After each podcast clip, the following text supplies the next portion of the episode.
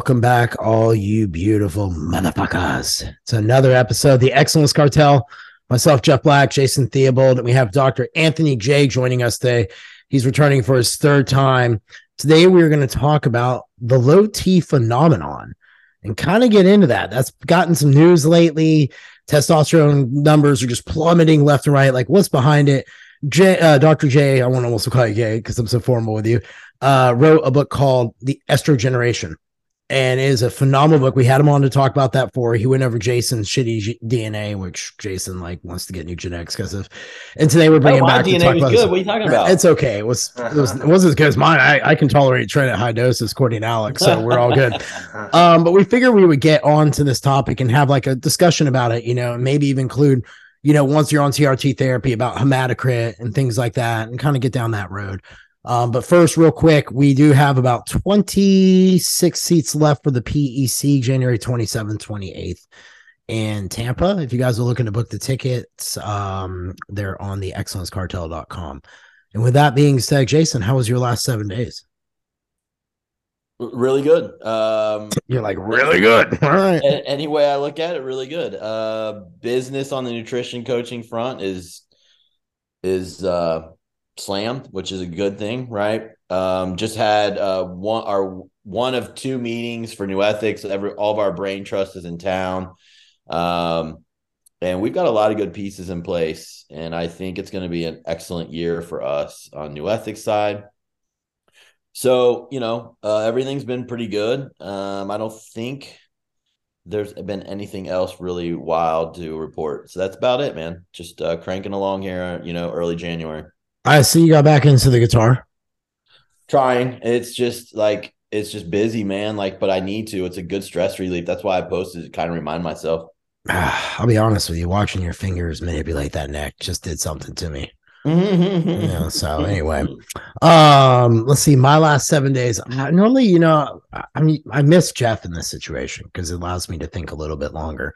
My last seven days have just been chill, busy with signups. The gym's popping. Really have no ultimate complaints. Dorian has made himself quite at home. It's like a frat house here. Um, he's a super good dog. Uh, six years. Everyone asked for what he was. Six year old rescue pity. Um, so he is very, very docile and he doesn't like to do anything but lay. And Where'd I- you get him? Did you go to a rescue group or did you get him out literally out of the pound? So you know uh, Robo, who I hang out with here in Nashville. He's in my guy group. Uh, he saw that dog on East Nashville Instagram's page. and was like, "Hey, I think this dog fits what you're looking for: mannerisms, the whole nine Okay. yards." And so we went, met him, and like within like a minute, the dog's like on his back and Yeah. was like wanting to be pet. And he doesn't pull the leash on Keegan, and you know Nice. Keegan's starting to get a little bit more steady with the, his legs and stuff. So that Yeah. was pretty nice that the dog's very slow with Keegan and lets him walk around slowly. So uh, overall, it's been a great addition to the house. Nice. I can't wait. Uh, no, no, I can't wait for you to come down. I have to take you out my Supra and, and watch me not get a Yeah. speedy. I finally got a radar detector for that baby too. Nice. People still use those? They still make those? yeah, they do. You know, I mean, does it, I don't know if they really work, but does it give you like a little heads up and make it sound cool? Like I'm when I'm like looking down, I'm at a hundred. It's like I'm like breaking the law, breaking the law. It's kind of one of those moments I have. But anyway, Dr. J, how, it's been a while since we've seen you. We were chatting offline about you being a badass bow hunter um and some time that you took off the grid over the holidays and all that what made you get into bow hunting and then i want to hear about how you like your last week's been and like what's going on with your company and all that before we get into this but Yeah, cool. Yeah. Yeah, well, when I was 12 years old, my parents let me get a bow. My mom hates guns.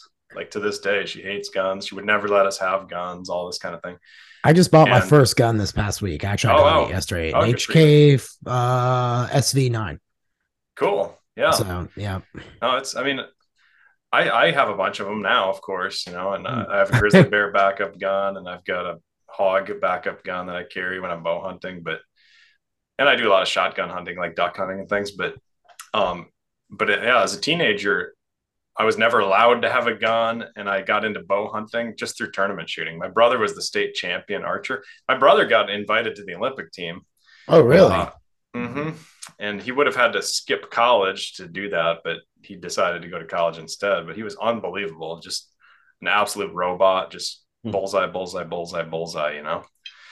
And uh, and yeah, and for me, it was just the the tournament shooting just got me into that community, and a lot of the people that shoot at targets are hunters, and then I just learned about it from there, and just freaking loved it.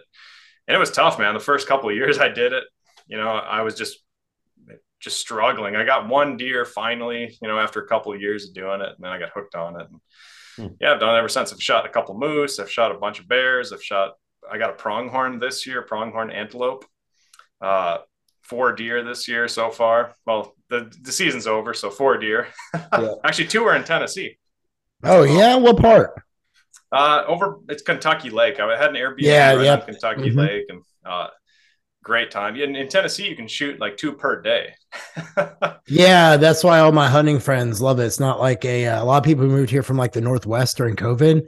Mm-hmm. You know, where you had to enter a lottery to hunt in Oregon and Washington, yep. place like that. They just love it down here. They're like, "Yep, stacking deer," and I'm like, yep. "Have at it, man! Keeps them off the road from hitting my car. I'm okay with yep. that." Yep, exactly. And I bow hunt, so they the licensing and stuff is a lot easier, you know, than the gun hunting, and the seasons are a lot longer. So yeah, it works good and, and, and it's cheaper meat. And, you know, I, I do a lot of meat processing myself and grinding. And so, yeah, that's the hunting. And then the, uh, I don't know, the past weeks have been crazy busy. You know how it is around New Year's, everybody wants to get healthy and uh, get slammed. So I do a lot of genetic consulting and DNA mm-hmm. consulting this time of year. And I want to thank your audience too, because I've had a bunch of people from your audience that came and did, did genetic nice. consults after we did that DNA podcast. So that was cool. appreciated.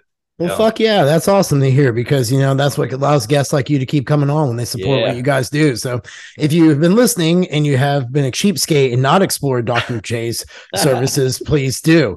Um, I actually would like to give you my DNA because I got my you know brittle bone disease and have you look at it and then bring you on because I think that would be interesting. Just you know, uh, yeah. what everything is. So, um, what would be the one thing that you think is um in the fitness industry going into this year? What do you see on the horizon that might be almost like an event horizon that kind of shifts? Do you see anything like real big and pivotal coming out this year? Uh, good question. I mean, I'm always keeping an eye on that vaccine, the COVID vaccine, and mm-hmm. just awareness around the issues with that. And I mean, you know, I think in my book I even mentioned this. I used to, I when I was doing my PhD in Boston, and and I used to run a nonprofit. I was the president of a nonprofit, an international medical nonprofit. Um, after my PhD, I I managed to. I had lunch with four different Nobel Prize winners, right? Mm-hmm. And when I was eating lunch with these people, I would always ask them, "What's on the new horizon?" Exactly the question you had, right? Like, especially in the medical world and in just new technology. And these people are super geniuses. Some of them, especially these medical uh, Nobel Prize winners, the, the ones that won them in chemistry or biology, right? Just unbelievable people. And I said, what's the what's the next frontier in medicine, right? Like, so what's something what's something we don't know anything about, and it's it's really the next frontier. And they almost they all had a couple ideas. They all had some interesting thoughts, but the two that all of them said, everybody said the same two plus a few more. One of them was neurology, right? Like brain research. And the other one was immunology they don't know anything about neurology and immunology. Now, of course, they don't tell you this, right? Like if so, if you talk to a neurologist, they're going to say, "Oh yeah, we know a, shit ton of uh, about neurology." Well, we do, but there's it's a totally new frontier. Same with immunology, and the reason for those two being such a new frontier, yeah, is because when you go in and you try and study the brain, you disrupt it. Right? Like let's say I drill a hole in your skull and I'm trying to study some neurons in a natural environment. I just screwed up your brain, right? And so you can do scans and stuff, but that only gives you a really limited idea of like you can't scan with an MRI what proteins are doing what, right? You can't get down to the mechanistic level. So you have to take cells out, put them in a plastic dish, and grow those cells. And then you're trying to study brain cells in a dish. I mean, come on, that's super disrupted. But that's what all the research is based on. It's all based on plastic dishes, taking cells out, super unnatural, super artificial immune system is this exact same problem, right? Like whenever you start poking around and you're messing with the immune cells, you're disrupting, you're basically triggering the immune cells to react and cause an immune reaction. And then you're studying that in an artificial way. So those two things are really hard to, to measure and study. And uh, they're new frontiers, you know? So anytime somebody's really prideful about either of those topics, I'm always nervous because we really don't know that much about it. And as a researcher, I can tell you that's an absolute truth. I mean, they call it the Heisenberg uncertainty principle, right? Like the Heisenberg uncertainty principle is if you try and determine where an electron is, so electrons they they spin around a nucleus, right? You've got protons, neutrons in a little. Just imagine like a pitcher's mound in baseball, and you have a P on the pitcher's mound. Like that's the new that's the uh, nucleus.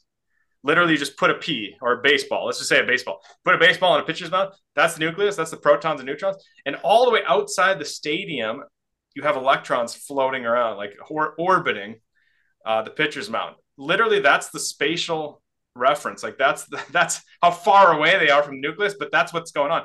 You have these pea-sized objects floating around the baseball stadium, circling a pea-sized nucleus. But the point is, when you try and determine where the electrons are that are spinning around the baseball stadium, you disrupt them. They fly off. They go into the next town. They go into New York City from Boston. You know what I mean? And now you're studying your own disruption and so that's a difficult challenge in science and that's always going to be a new frontier in, until we see some really big gains in those areas it's, i'll be honest so since everything with the vaccine i bought an aed for my gym uh, the state does mm. not mandate that we have it but i was seeing just some of the stuff i've seen and i was like you know mm-hmm. i better be safe than sorry because even they're showing in long covid that there could be issues with people in their heart. It's really an interesting phenomenon. Uh, you know, we could probably have a whole podcast episode just on conspiracy theory of mm. COVID 19. Mm. But um, the one study that I did see about it was showing that were people who took it, how the, the vaccine, how it impacted their endurance. I wanted to say mm. with some of that. So, um, but anyway, uh, I could like we could go down that rabbit hole and go deep, but let's right, right. get over into um the low T phenomenon, which mm-hmm. I think hormone replacement therapy probably caught on in the last two years or so. Like meaning more and more people, and Jason has an HRT clinic. So I think he would agree with this. It's almost like now with more and more people aware of it, more people are kind of like, okay, what is what, you know, is for women, is estrogen bad for them to have? Is it going to cause them to get cancer? You know, do they even need HRT therapy to 20 year olds, let's say we're going to focus on the low T phenomenon, but we're now seeing 20 year olds mm-hmm. who have levels like my workout partner is 23, Ben, walked on to Arkansas football, oddly enough, as a tight end, played four years there. So, you know, he's got grit. His testosterone oh. level was like 270, I think, when he got tested. He's 23, right? But the oh. fact that he even built anything, I was like, damn, you know what I mean? Mm-hmm. But you're mm-hmm. seeing this more and more. This and it's probably been the last decade. I've seen guys coming up with numbers like early it started probably like in the 700s and the 600s, and then you'd see four and three and two. And I've seen sub 100. And now you're yeah. seeing it in women and who mm-hmm. aren't even on birth control, right? Like you're just yep. seeing it overall. Where do you think this fucking phenomenon is coming from? I know we've talked about estrogenation before in our podcast, but why do you think it's just it's almost like it's just building like a snowball going downhill and it looks yeah. like it's not going to stop. So where do you think this is coming from?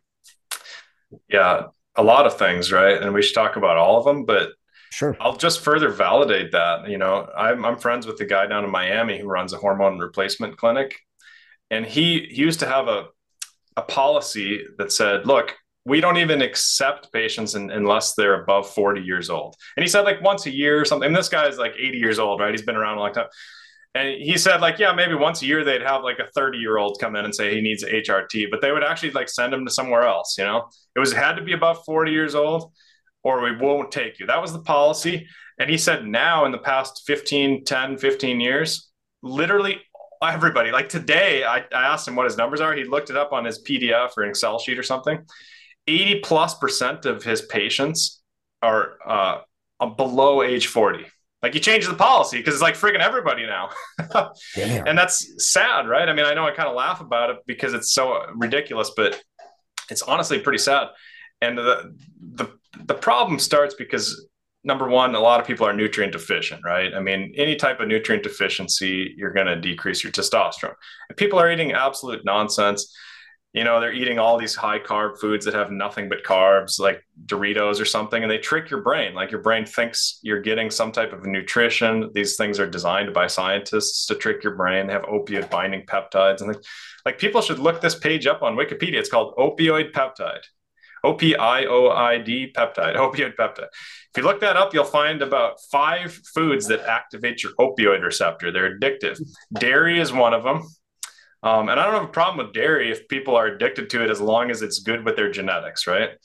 But if it's bad with your genetics, you got to avoid dairy. It's very inflammatory and it's very addictive. So it's hard for people to get off it. Number two, uh, gluten. Gluten is super addictive. And so is gliadin, by the way. If you cut gluten in half, yeah. like the full peptide is addictive, but if you cut it in half, the piece called gliadin, that's also addictive. That also acts on your opioid receptors. Yeah. And soy is as well. So we've got basically three things. If you count gliadin as one, that's four things. It's gluten, gliadin, uh, dairy, and uh, casein specifically in dairy, and then the uh, the soy, soymorphin they call it.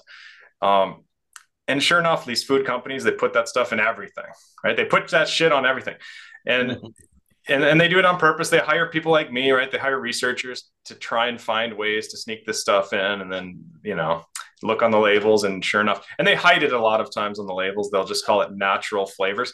Like they even put it sometimes in soft drinks and stuff under this guise of natural flavors. You know like it's ridiculous. Because it's natural right? I mean soy is natural whatever. So is gluten. You know it's found in nature. Um but that's a problem right like when people are eating all these useless calories and there's no nutrients in there and and their body's craving nutrients and they're not supplementing anything. So that that first of all starts to decline testosterone. In my opinion, basically anything that decreases your overall health decreases your testosterone. So people aren't sleeping. Their testosterone got, cuts in half just from that. Sometimes, sometimes in in a week or two, you know, you cut your sleep off. Um, people are eating shitty. They're super mineral deficient. You know, magnesium is huge for testosterone, calcium is huge, zinc is huge, boron is huge for freeing up your testosterone. Yeah. Uh, so a lot of these minerals, zinc.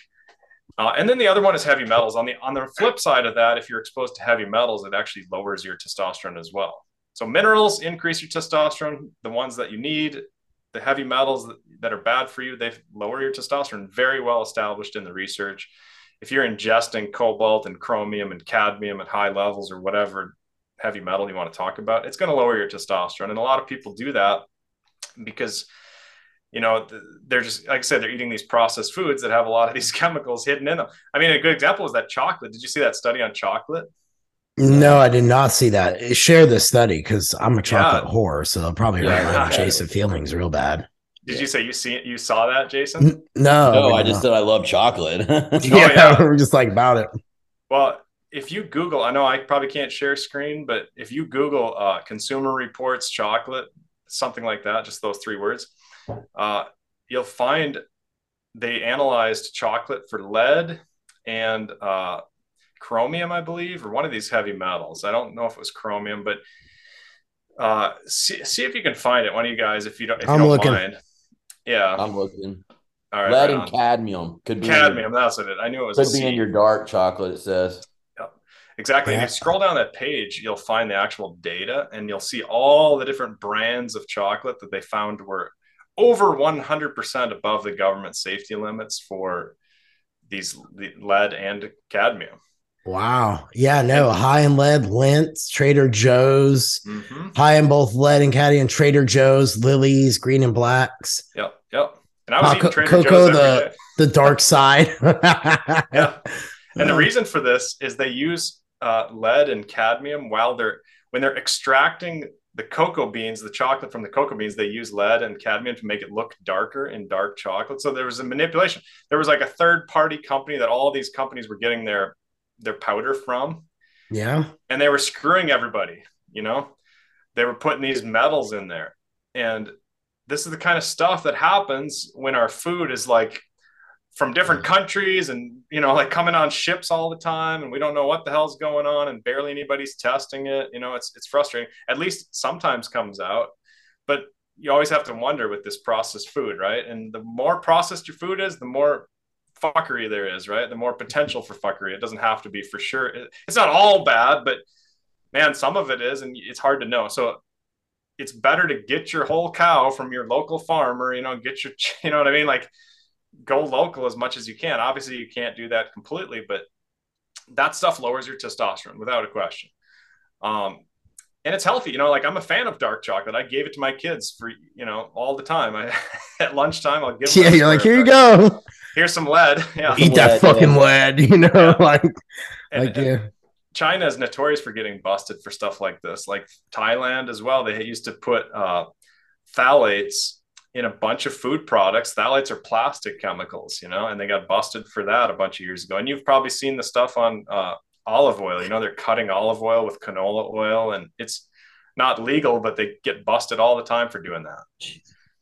Ah, man, it's just you know when you talk about it, it's just depressing, and it's yeah. even harder to like convey this to a Mr. or Mrs. Jones, like gen pop people, or even some higher level people. Like they're just, they've always been athletes, they've always just trained. And you're like, well, something's causing a problem somewhere. And I really think that heavy metal one's a huge one. I had a client, and when I walked out her timeline, literally all her problems started after she had four mercury fillings. Uh, yep. And They're definitely leech.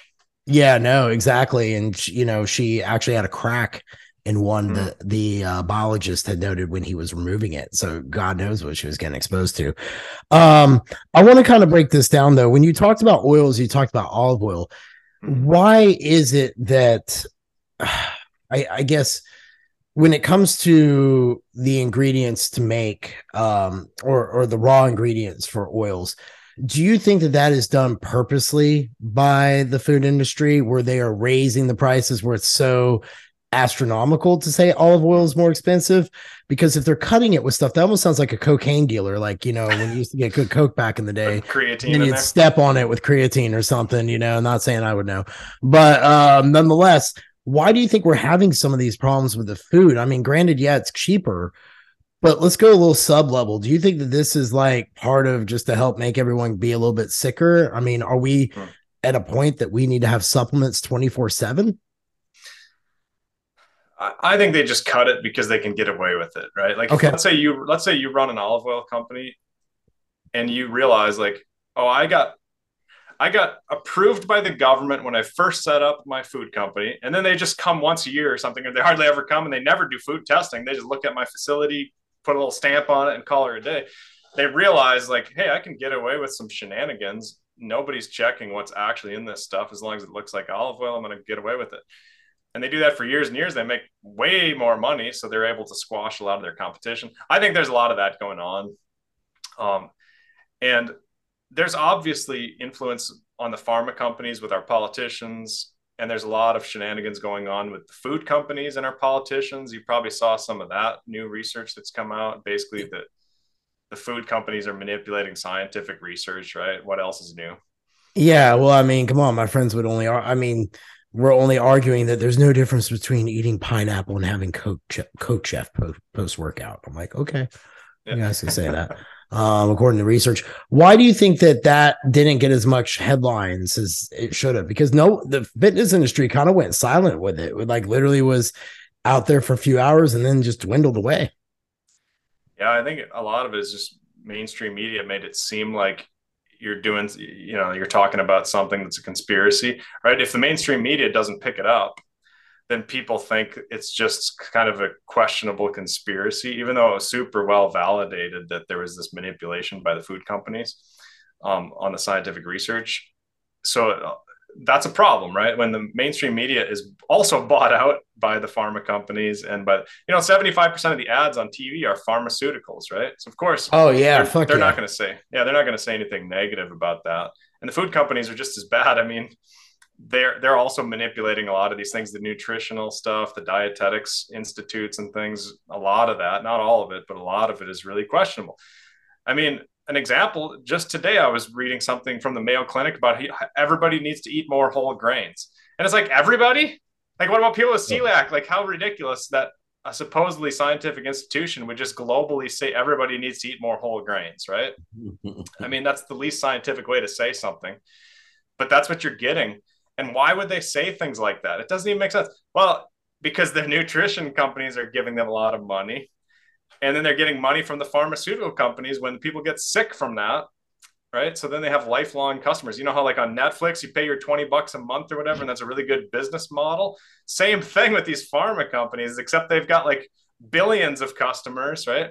And it's way more than $20 a month. So it's a business strategy on some part of it, but it's also super unethical and sketchy. But it's hard well, to decipher all that, right? It's hard to pick it out. What about people that are eating pretty healthy? Is it hmm. the soil? Is it stress? Is it, you know, our electronic lifestyle? Is it a combination of all those things? You know, you hear the soil is just lacking nutrients compared to what, you know, our parents mm-hmm. had. Like Yep. How much truth is there to that? And you know, I, I assume it's true. What what yep. what's your take and your research if you haven't oh, yeah. looked into it? I've looked into it. I've done a YouTube video on it. Uh, it's probably shadow banned, but if you look up Anthony Jay on YouTube, yeah, I'm shadow banned on Instagram too. Pretty much can't find me. Oh yeah, not my yeah. stuff. I'm always restricted on what people can see. Yeah, it's hilarious. I have a I have a video on fluoride actually and if you type in the exact title and my name, you can't find it. It doesn't, it doesn't come up. um, and it's like, what else are you supposed to do to find this freaking video, right? Yeah. But um, but I've done one on soil depletion, and I go through the data. Hmm. Like for example, if you eat an orange today, the same exact orange that your grandparents ate had had four times more minerals. See, that's that's scary. mm-hmm. Yeah, so it takes four of those damn things to get it, and then then you're yep. then you're up in your triglycerides because you just ate yep. bunch of carbs. Oranges. Yep. yeah, exactly. So that's a legitimate problem for sure. I also think this this propaganda right now about lowering your cholesterol everybody needs to have super low cholesterol that also lowers testosterone it's very noticeable like when you get these vegans and their their total cholesterol is 100 their testosterone is way lower than it should be. As soon as they bring their cholesterol up to 200, their testosterone always tracks up. It just doubles or triples sometimes, right? They go from 200 to 600 when they bring their cholesterol from 100 to 200, right? They look like um, a sickly bunch, anyways. Most of them, mm-hmm, you know. Mm-hmm. I don't see too many vegans where I'm like, oh, pillar of health. Yeah. Oh, yeah. Well, and, and it's not just the people that are extreme vegans, it's the freaking medical community telling everybody to lower your cholesterol and get on statins. Yeah, that's ridiculous. Yeah, it lowers testosterone, right? You lower that cholesterol, you're going to lower your testosterone. Yeah, they want like below LDL below the 100 now, right? And years ago, that used to be like 130 or whatever, I want to say. And then they've just been chopping away at it over time. Mm-hmm. Oh yeah, it's super frustrating because it's it's not valid science.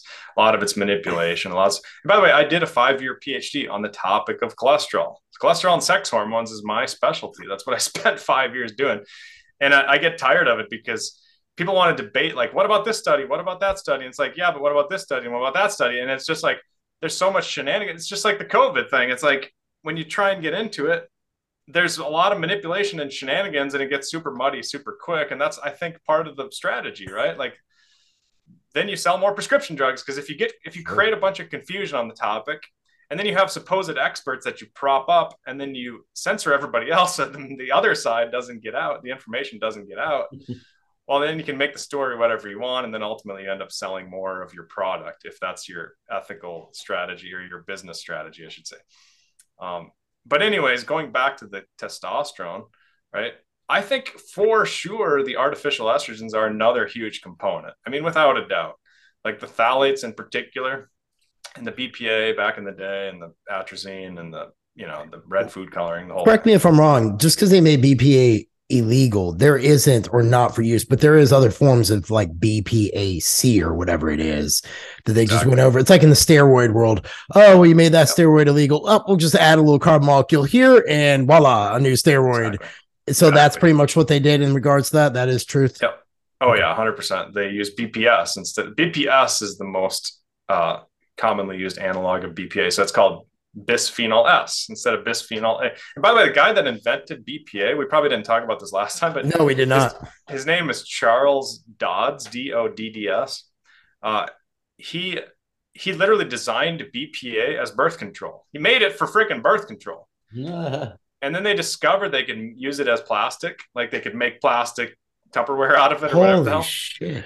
And, and they've decided, hey, we're making way more money on the plastic than the birth control aspect of this. Let's just shift into that. And that's what they've done. And back in the day, they used to tell everybody, like, it's okay, it doesn't leach. It definitely doesn't leach. There's no leaching. Scientists, experts all agree BPA does not leach. Just like they do now, right? They do this whole experts all agree that this and that. And it's like, hey, I'm an expert and I don't agree with that. Why aren't you bringing me into this equation, right? But they just globally say these things like, oh, grains are good for everybody or whatever the hell. So, um, so how and, bad are these like rice packs where you can like put them in the microwave and oh yeah or like oh, the minute cups of rice when you see jason crying bad? at night you know i am wrong. dude because it's so, so bad right like yeah. are they so bad oh yeah well i think anything that's plastic I, the main thing is liquid right like if it's got liquid in it and you're heating it up in plastic like sous vide or something like that mm. uh, it's it's leaching a lot of unnecessary plastic. Now the thing is like if you've eliminated all the plastic water bottles and all this plastic and that plastic and you're filtering your drinking water yeah once in a while you can have some plastic right? Like your body can handle a certain amount. The problem is you're lowering your testosterone the more you build up in your system and it bioaccumulates right? So it's it's a matter of like how much has been building up.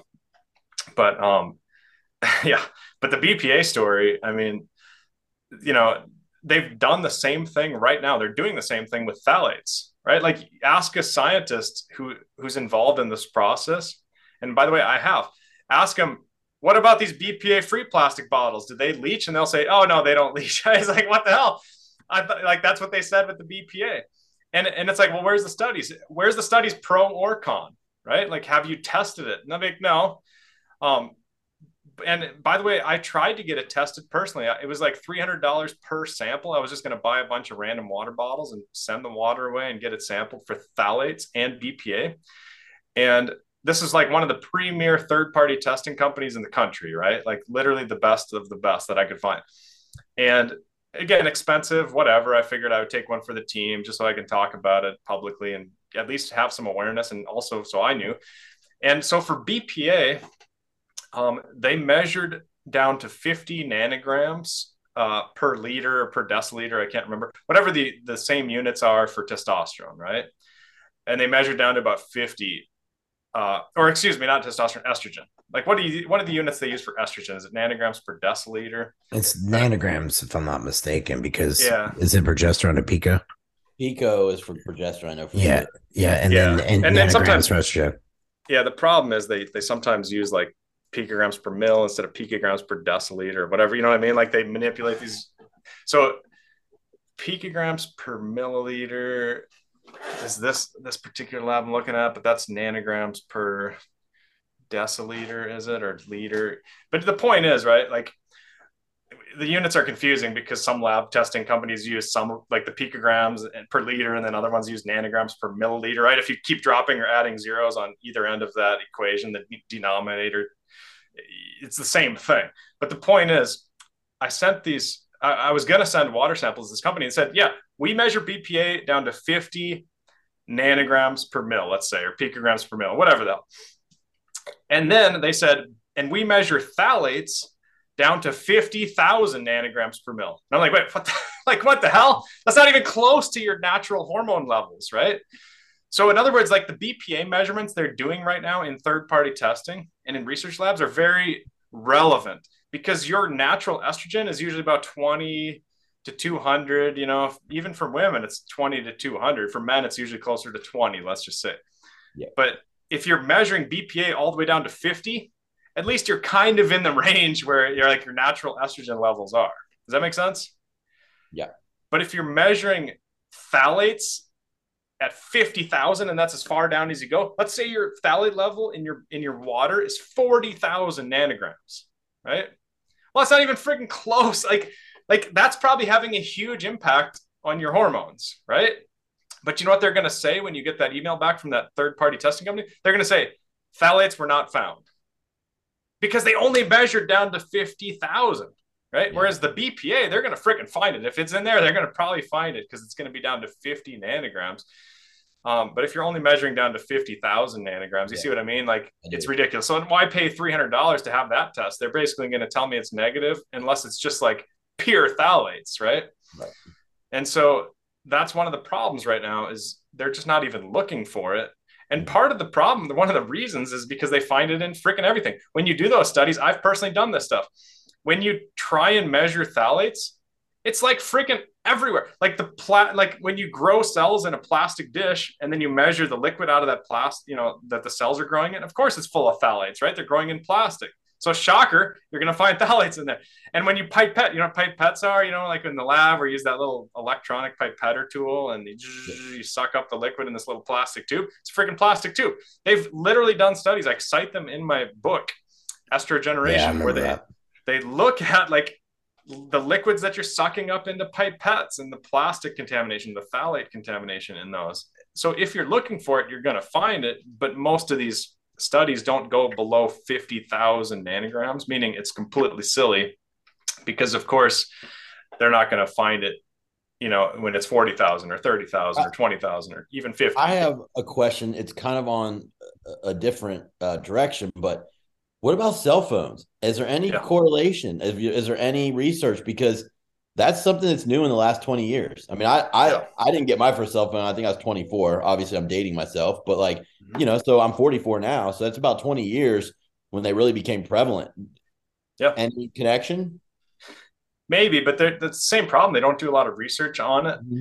Uh, now, me personally, I use a cell phone as much as anybody, and I carry it in my pocket as much as anybody. And my testosterone's 750, and I don't. I'm totally natural in all regards. So I know you can do it. You can have a cell phone, and you know, and as long as you exercise and eat healthy mm-hmm. and sleep and avoid these fake estrogens, I know I'm an example of somebody who can keep it up high. Mm-hmm. So I don't think it's it's at least for me personally, I don't think it's shutting my testosterone off. But some people are more sensitive. I mean, I look at genes that are related to EMF sensitivities, yeah. and uh, yeah. there's some rare genetic issues where some people are super sensitive to cellular damage from EMFs, and most people aren't. So then they get they get kind of seen as conspiracy theorists because it's like they know they freaking get damage from it. They can feel it. It screws up their health. They can't sleep. All this kind of stuff, and then they get rid of those EMFs and they can sleep amazing and stuff like this. And so there's people that absolutely know this and they have genetic issues and nobody wants to give them credit for it because it's kind of rare and it's like well you know bell's palsy is rare does that mean mm. when somebody has it we just pretend like they're a conspiracy th- you know what i mean it's like it's the stupidest thing to yeah. say if something is rare that means we don't have a problem right yeah. that makes sense. i was just i always just thought i was just curious about things that have come up you know in the last 20 years like that have changed you know that, right. that are good point impact in our our lives now i do think that because of the technology, people are more stressed than ever, and I know that that has a, a profound effect on hormones. Um, so I think that could could definitely be a, an issue. I agree. In fact, when I was researching testosterone, there's two different kinds of stress, right? Like they were measuring stress, comparing, you know, like people that had anxiety type stress, you know, and that definitely lowers testosterone. But then there's the other type of stress where you're like going out into the football field before a game, and it's like a, it's they call it stress, but it's, it's like you stress to stress, right? Yeah, and it, and it actually increases your testosterone, right? Mm-hmm. It's like the opposite of of the anxiety stress. So a lot of the studies don't distinguish that and it's really irritating because they do these really sloppy studies and then they just globally lump everybody together and they say it's all stress and then they, they they do an average of the populations and they just find it doesn't do anything right? So these studies are kind of bogus but if you start picking that apart or at least recognizing that's a factor in these studies it allows you to read the studies better. And by the way i, I don't remember if, did i ever tell you my cyanide story no, we'd like to hear. Oh, that. Man, I, I like anything involving cyanide is good. Now I want to ask you about fluoride. I want to follow up on something. Oh yeah, let's do fluoride after that. So when I was in Boston, I literally was researching testosterone, and just across the hall from me, there was a professional PhD scientist um, who murdered his wife. All right, and it's true story. he's, in, he's in he's in prison, he, and his wife was a medical doctor and he he put cyanide in her protein shake. She went to the oh. gym, had a supposed heart attack, and the only reason he tried to get her rush cremated, he's like on record because I I've seen all the court documents and I've read through all the transcripts from the court and stuff because he's in prison, but he's on record like trying to get her rush cremated this whole thing. But one of the nurses thought her blood was kind of a brighter red color than normal so they tested for cyanide which they never do and and they busted him. And here's the thing I was across the hall. I was studying testosterone, and literally when I purchased it, I had to get signatures from the department chair. When it came in the mail, I had to get signatures. I had to put it in a locked safe, like a gun safe, right? Your and when I took it out, I had to get just for testosterone, like totally natural, bioavailable testosterone. All these signatures, all this red tape. This guy across the hall ordered a kilogram of cyanide to his research lab. Nobody cared. It wasn't flagged on anything. He, obviously, a whole bunch of it was missing when they had the detectives come in and start digging around. And uh, it was pretty obvious what happened, right?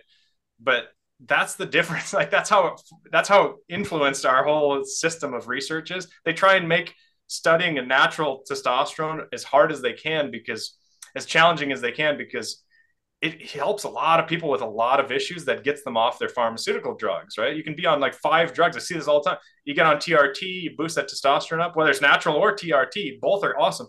And then all of a sudden, oh, your Prozacs and your Zoloft's and whatever the hell, all of a sudden they're out the window, right?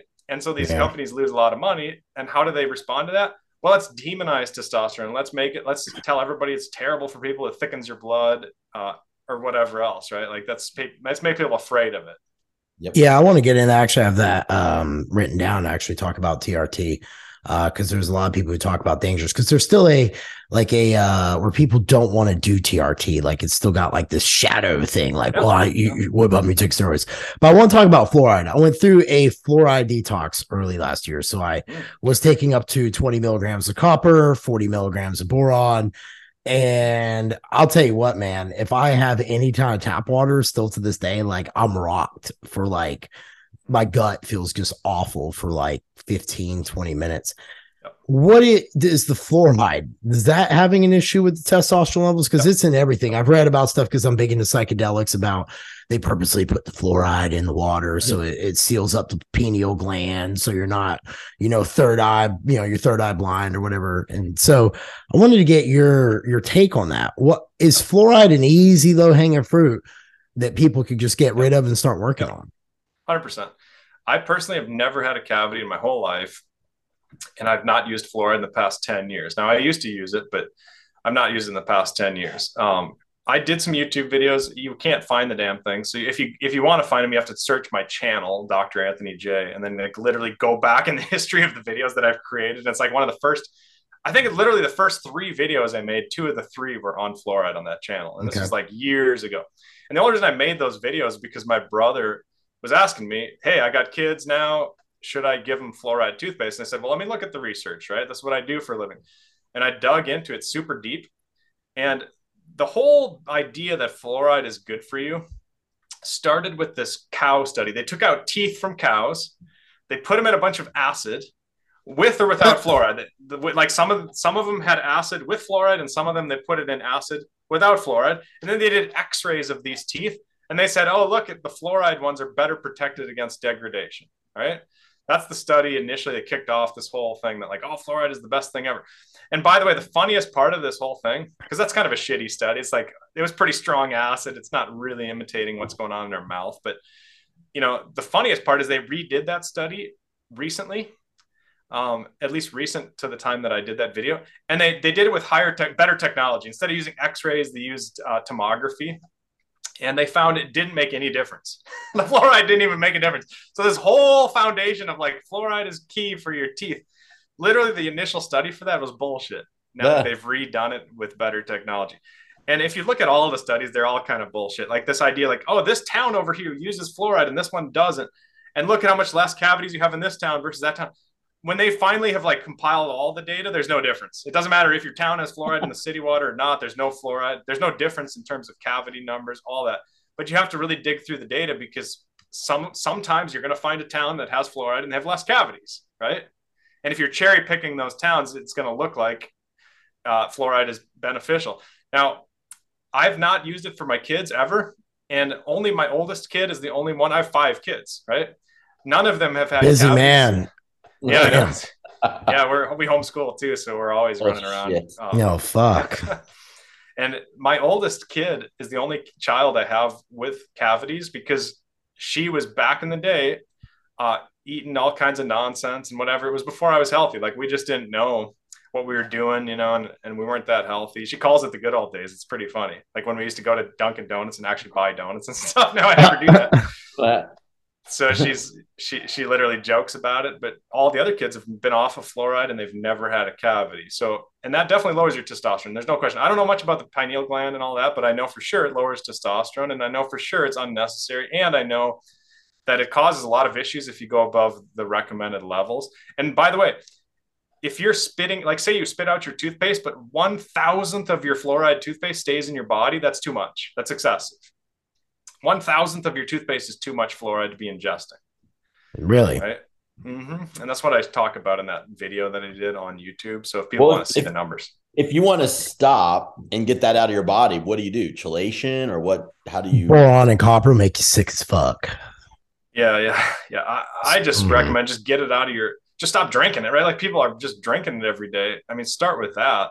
Yeah. You know I mean? And, and your bones build up some of it and things like that. So it takes a while to kind of just clear it out of your system. It might take years, right? But at least just stop putting it in. That's that's the best that I know. And maybe use a sauna, right? Yeah, infrared sauna has been shown to detox heavy metals a lot. Mm-hmm. I've been really digging into that because you know the whole theory of what goes up must come down. You know, exhaust, the whole nine yards, everything that's getting sprayed. Yep. I think it's safe to say after what we just talked about in this context of the conversation, the world is becoming more polluted. It's these are actual facts. The chemicals have gotten away from us, and we are basically responsible for our own demise because we don't care enough to put any safe parameters in with people we elect. Is basically what I kind of yeah coming away from hearing on this conversation. Yeah, exactly. I mean, people have to take responsibility for their own individual health because the government's not.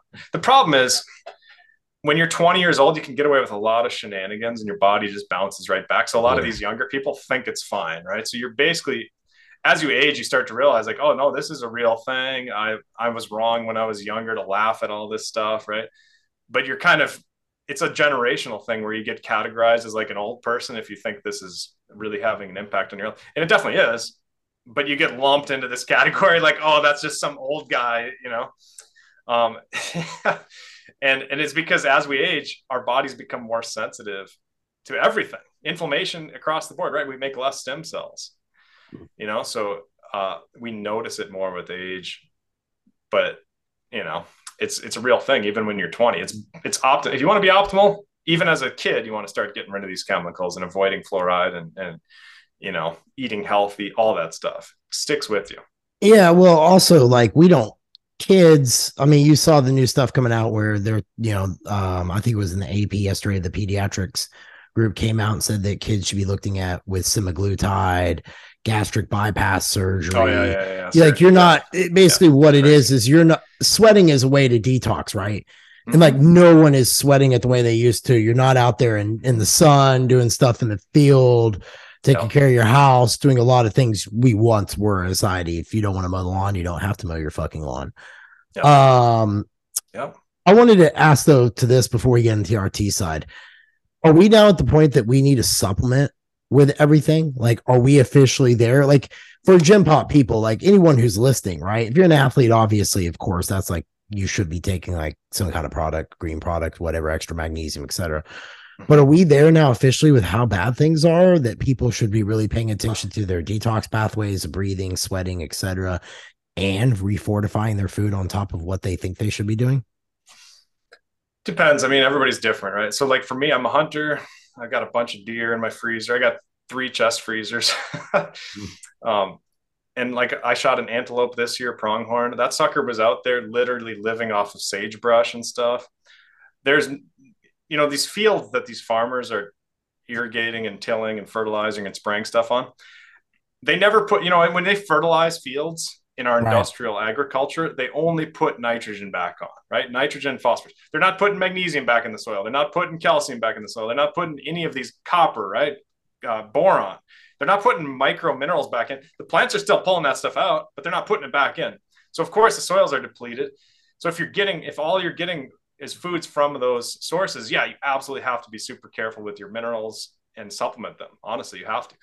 But if you're like me and you're out shooting stuff, you know, those animals are wild. They're eating all kinds of diverse plants. Their bodies know when they need more boron or whatever, and they eat more of this plant instead of that plant and that kind of thing. And their meat ends up having a good balance of all that. And you make some bone broth, you know, like you get you get it from you can get it from your diet, or if you're let's say you like last week I had a DNA consulting client. They sent me a bunch of beef, like literally like a giant box, like 40 inches long, just full of beef from their cows that they raised out in Wyoming. I was hunting on their ranch this year.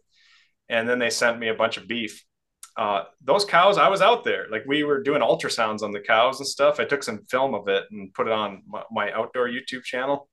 And those cows are doing the same thing that pronghorn did, right? They're just out there eating sagebrush and just out fending for themselves and super healthy cow, super balanced nu- nutrition wise.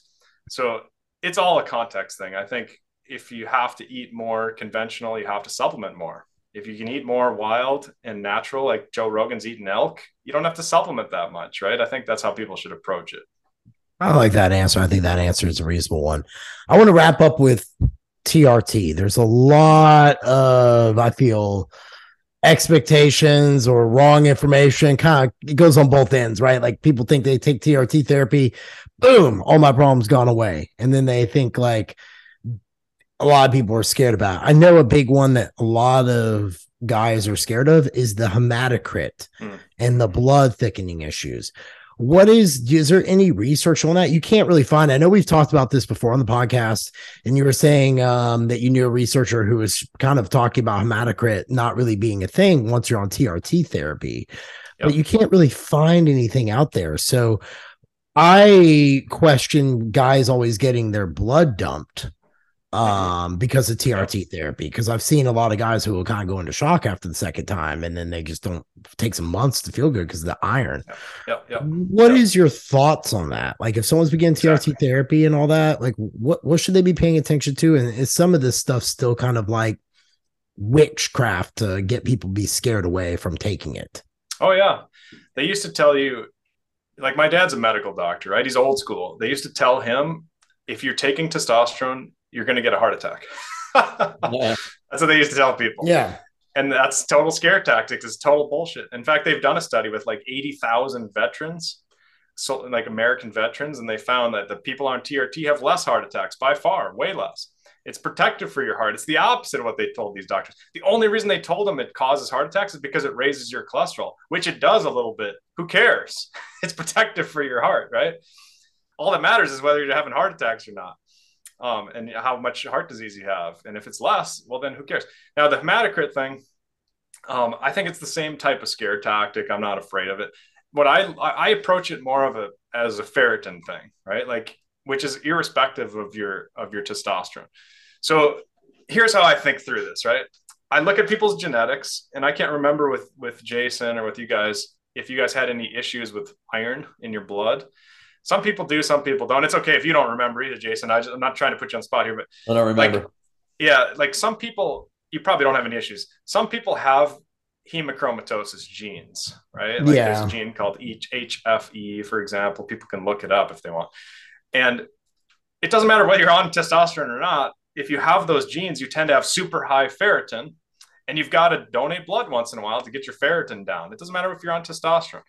Um, but here's the thing if you're on testosterone, a lot of times it heals your gut. It's very healing for your body, right? Your body accelerates healing if your testosterone is nice and high. That's true of your joints. It's true of your muscles, right? If you go to the gym and you blast your body and you work out super hard, your muscles heal faster if your testosterone is higher, right? Pretty right. basic.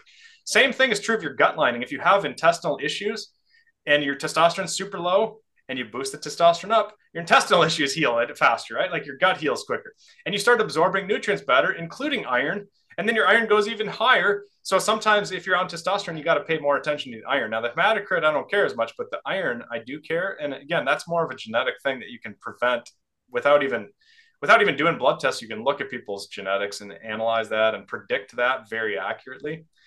And so I would worry about iron if that's too high um, donate blood because that's oxidative. It damages arteries. It causes problems. But if that's too low, forget about it, right? Like then you definitely don't want to donate blood because then you're just literally making yourself tired. You can't make enough blood cells. Your performance goes down. Your recovery goes down.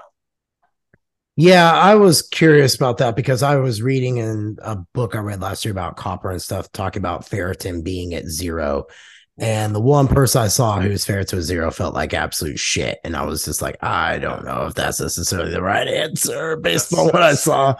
Uh, Morley Robbins, his book, The Copper Revolution, which, um, you know, some of that was interesting, like copper and helping with brain fog and things like that. Oh, but it does yeah. detox fluoride. Yeah, no, exactly. And you know, you sweat a bunch of it out and people aren't replacing it. The same with iodine, which is why you have some of the hypothyroid issues and so forth. It just sounds like we're not really prepared for living in the 21st century for what we are trying to do unless we want to be docile little lambs out there to be slaughtered is is what it sounds like but you know i really appreciate you answering those questions about that because i always tell clients like well, the hematocrit, you know, I wouldn't really flag it and worry unless it was like over 55, 56. I really pay attention to that iron and really what you're doing with your iron and go get your DNA check for the hemat- uh, hemat- hematocrosis side of things. Um, so I'm glad you, at least some stuff I said lined up with that because I was like, oh, shoot, wipe my brow on it. Yeah.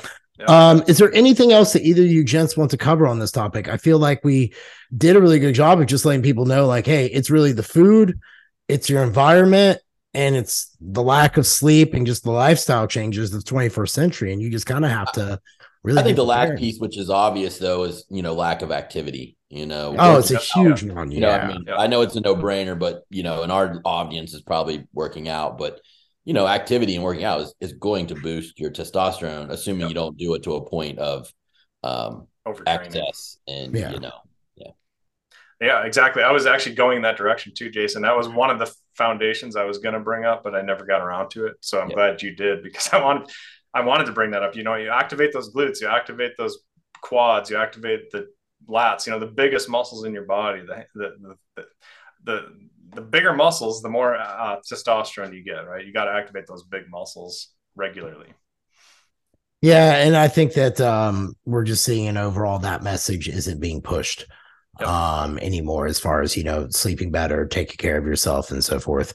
Um, i will say it's always a pleasure jay for you to join us. Where can people tell everybody real quick what you do with your genetic consulting for like a new listener anyone? That way they'd want to hit you up and kind of be able to get your services because i know jason raved about it. The podcast episode was a hit. So if you yeah. want to just run over that real quick. Yeah so people spit in a tube. They do the 23andme right or the ancestry data and by the way, those have like 900,000 SNPs, right? Like loads and loads of data. They barely use any of it. And I have my own software that I've custom created uh, that analyzes that. And then I create a report, but I don't just send people reports because everybody's different, right? Like some people need a really in depth, some people are super knowledgeable about all the mechanisms and they want like to really go through the details. And some people you know they've never heard the word carb before. Exactly. Or they've never heard of the keto diet or whatever. They just they just have no depth in their biology background because they're lawyers and they're just been all focused on the law or whatever the hell. So i basically talk to people about their genetics. I have a consult with them where we sit down and i just you know if, if you don't know anything about health we'll get really basic on this and make it super easy to understand. If you know a ton about health then we'll get super detailed and you know, and get down in the weeds. And, and, so that's what I do, just consults with people sitting down and talking about the genes and how they can prevent things from happening. And the goal is prevention, right? You don't want to get a heart attack and then find out you could have prevented it. Yeah. I, and that's something that I think that a lot of people should really take consideration. If you understand your DNA, then you can really understand the test you want to go get and all that because you know, you'll see stuff like with cholesterol numbers, they're showing that it doesn't matter if your cholesterol is good or bad. The heart attack rates were kind of the same. I don't, you know, there's stuff with the calcium scores where they kind of like there's conflicting data on that. So I really think that DNA understanding is the way of the future. Have you thought about partnering and working with nutrition companies with coaches and stuff like that to really help hone stuff in? Because I think that's where the industry is going to head towards, where we're working yeah. with people, practitioners, in the DNA side, and kind of be like, all right, well, they're 150 pounds. And I was thinking about their macro setup this way. What do you think about going with this kind of food setup? What what would you recommend based upon their DNA? Oh yeah, exactly. I have partners and I have coaches. One guy's in Australia and I've got one in New oh, York. Oh, shit. And I even partner with a lot of functional doctors and stuff. So the functional doctors work with these patients and then they send me the DNA and then and then we go through the DNA and then they pick it up from there. So there's a lot of different aspects to it. I recommend people work with a coach. I mean, I don't coach. I don't like coaching. you know, I just I, I, like going through people's genetics. It's very different. It's very interesting. I like talking to different people all the time. It's it's really exciting, but I don't like to try and hold people's hands and coach them along. It's just not my thing. I just don't do well with it. so yeah. so I'm not the coach, but I do recommend that people get coaching because it keeps you inspired and it, even if you know what to do, the coach just helps keep you motivated. Just for that, it's worth it. So I agree with you 100%. I think more and more people are looking for someone to kind of hold them accountable or at least go yep. down that path with them. Uh, Jay, where can everybody find you at, Dr. Jay and, and your YouTube yep. channel that's illustriously Shadow Banned? Oh, yeah, the Shadow Banned channel. So that one, I have two channels on YouTube. One's like outdoor hunting and stuff with my kids, and the other one's uh, just scientific. The scientific one's Dr. Anthony Jay, and the other one's just called Anthony Jay Cast. And then my website is ajconsultingcompany.com. Sweet. Well, Dr. Jay, thanks for joining us again. And next time, I guess I'll be going over my crappy genetics and see what we get. Hopefully, right, since trends got awesome. Thanks for joining us, man. I'll see you guys thanks, later. Jason. All right, take care.